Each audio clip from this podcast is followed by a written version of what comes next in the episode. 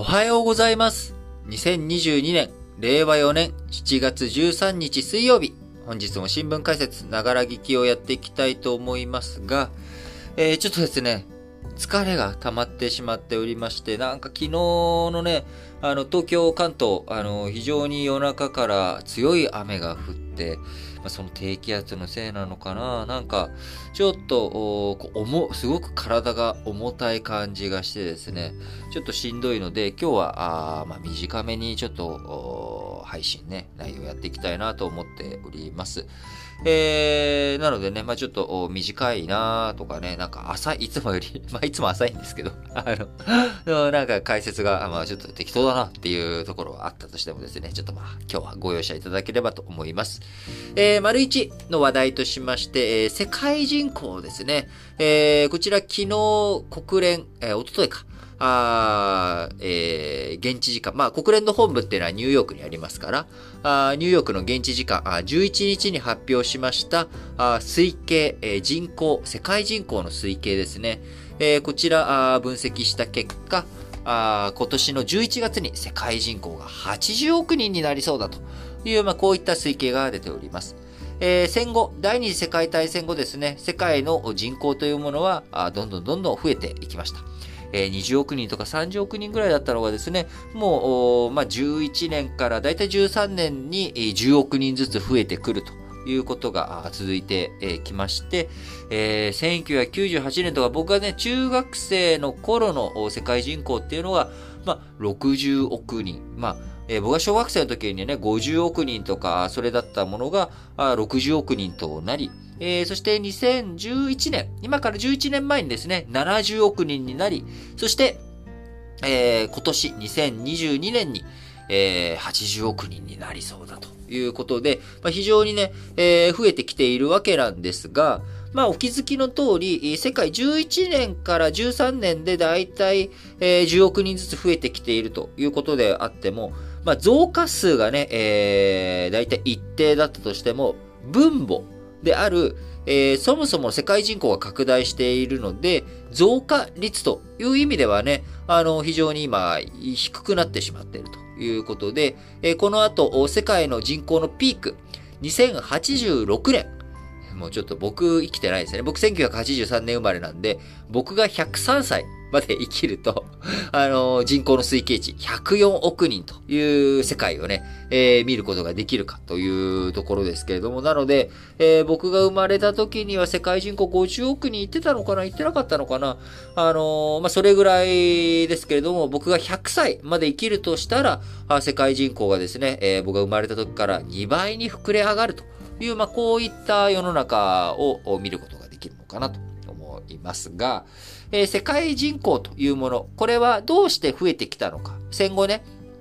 なんで増えてきたのかっていうと、まあ、2つポイントがあります。まあ、うん、極端なこと言うと1つだけでもいいのかな。あの、医療の発達ですね。えー、こちらの一言で、まあ、片付いてしまいます。えー、もともとね、なんで、えー、人口増えていくかって言ったら、まあ、二つしか要因がなくて、えー、人が生まれてきました。その生まれてきた人たちが死にません。え、そして今生きている人たちが長生きします。まあ、これで人口って増えていくわけですよね。えー、なので、出生率とか出生数が減ったとしても、おじいちゃんおばあちゃんが長生きしてくれると、世界人口っていうのは膨らみますということです。えー、わかりやすく言うとですね、もともとじゃあ200万人ずつ、えー、人が各世代いるっていう国があったとします。で、えー、平均寿命が65歳だとして、65歳で、えー、65歳以降は全員、ちょっとお亡くなりになってしまっている、すごい歪な国があったとします。平均寿命65歳で。その国でですね、一人っ子政策的なことを始めて、子供が増えません。増えるのが、それまで各世代200万人いたのが、えー、子供世代100万人になっていっちゃいましたと。その後と。そうすると、で、その後、10年間平均寿命が伸びますと。えー、65歳の平均寿命が75歳まで伸びましたっていう風になると何が起きるかっていうと、えー、死なないんですよね、みんな。みんな死なないんだけど、100万人ずつ10年間人口が増えていくっていうことになるので、1000万人人口が増えるということになります。出生数としては、えそれまで200万人で各世代いたのに、それが、こう、100万人に減ってしまうと減ってしまうんだけど、人口が、平均寿命が伸びることによって、あのー、人口が増えていくってことなんですね。なので、えー、長寿化、寿命が伸びていくことによって人口増えていく。えー、まさに中国なんかはね、一人っ子政策を続けてき、えー、たわけですけれども、あの、平均寿命が伸びていったこと、こちらに伴いまして、えー、人口、えー、直近までずっと増えてきてたわけです。ところが、もともと2032年ぐらいに、えー、人口減少に転じてしまう。要はまあ、あのー、その、こう、寿命、長期化、寿命、平均寿命が伸びていく、ことよりも、えー、それの限界が来て、その後まあ人がやっぱりどうしても死んでいってしまう。減っていってしまう。えー、それに人口増、出生数が届かない。っていうことになっていくと人口減社会となっていってしまいますけれども、えこちら2032年にそうなるかなと思いきや、2022年、え今年中にね、え人口下落の方向に行ってしまうということで、え世界最大の人口を抱える中国、えこちらがね、下落に転じてきてしまうと。同時に、えインド、えこちらがね、中国を抜くというふうな推計。来年2023年にはですね、インドの方が人口増えるというような推計になっており、えー、今までね、ずっと世界最大の人口を抱える国は、あどこですかっていうのがみんなずっとね、えー、中国中国って思っていた。ずっと長く中国が世界最大の人口を抱えている国だという教科書の内容とかね、我々社会科で習ってたことが、来年逆転、えー、変わっていってしまうというふうに見られるわけですね。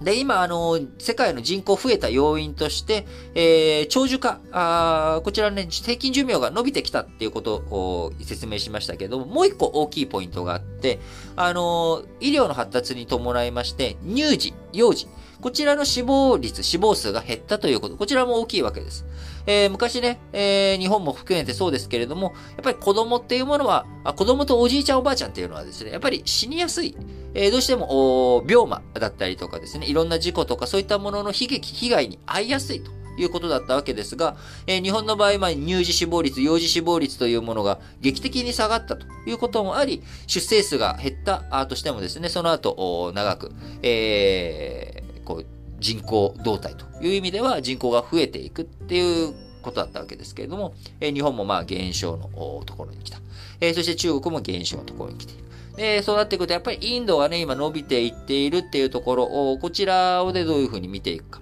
え人口が増えていくということは、そのまんま消費者が増えていくっていうことにもつながっていきますので、え経済大きくなっていく。その一つの大切な基盤として人口の増というものがあるわけです。で、世界のね、情勢見ても、戦後の世界経済、伸びていった背景には人口増というものがあるわけですから、まあ、今後その人口増の伸びが鈍化していく世界、えー、人口ボーナスというものが、こう経済成長の推進力になっていかない世界の中、えどういうふうに今後の経済見通していくのか。とは言ってね、とは言ってもまあ2086年まではどうやら人口はまだまだ増えていきそうな推計になっておりますので、えー、まあ僕が来てるうちはね、世界経済のその大きい潮流という意味では人口増というのは変わらないかもしれないですけれども、やっぱりまあ伸びの鈍化のところを含めてどういうふうに向き合っていくのか。あ世界のね、えー、経済、えー、どういう風になっていくのかという意味で、えー、非常に興味深い内容だったのでご紹介いたしました。